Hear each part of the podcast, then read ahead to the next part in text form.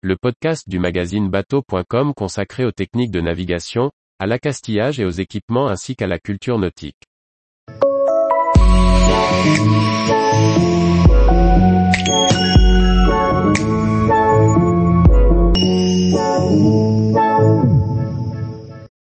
Narcisse, l'incroyable vécu d'un mousse abandonné au milieu des arborigènes. Par François-Xavier Ricardou. Narcisse est l'histoire vraie d'un mousse abandonné en Australie, qui va vivre avec les aborigènes avant de revenir en France. L'auteur de bande dessinée Chanouga nous livre sa vision de cette vie incroyable.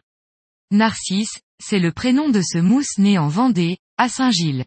Appelé par la mer, il embarque pour un tour du monde à Marseille.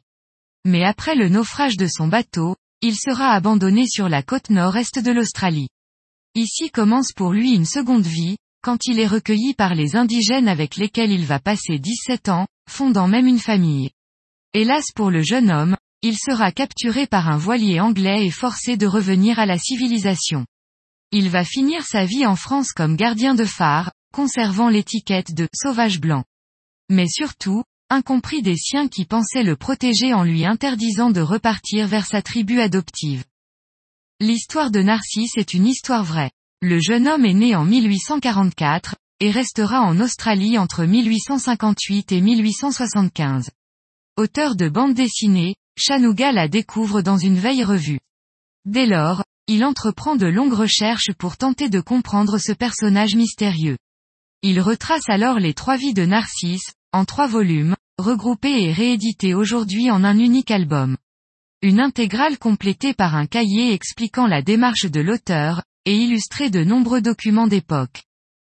Si Chanouga est un dessinateur hors pair, notamment pour ses dessins de voiliers et pour son talent à restituer les ambiances de mer ou de brouillard par exemple, on apprécie dans ce récit la part documentaire mélangée à celle imaginaire. En effet, l'auteur s'est appuyé sur les documents retrouvés et les quelques écrits restants, comme des lettres et des ouvrages, mais pour combler les trous, il a laissé cours à son imaginaire. C'est le cas du talisman donné au début de l'ouvrage à Narcisse, alors qu'il est encore enfant, qui va le suivre toute sa vie. Cette incroyable épopée de Narcisse, enrichie par Chanouga, emporte le lecteur dans une aventure hors norme. On aime particulièrement la façon dont l'auteur s'approprie les doubles pages, créant un grand tableau, savamment découpé pour permettre à l'histoire de se développer, mais ne formant qu'une seule et unique fresque. Voilà un album que l'on peut laisser ouvert uniquement pour le plaisir de contempler ses pages. Édition paquet. 200 pages. 214,1 par 32,3 cm. 29 euros. Tous les jours, retrouvez l'actualité nautique sur le site bateau.com. Et n'oubliez pas de laisser 5 étoiles sur votre logiciel de podcast.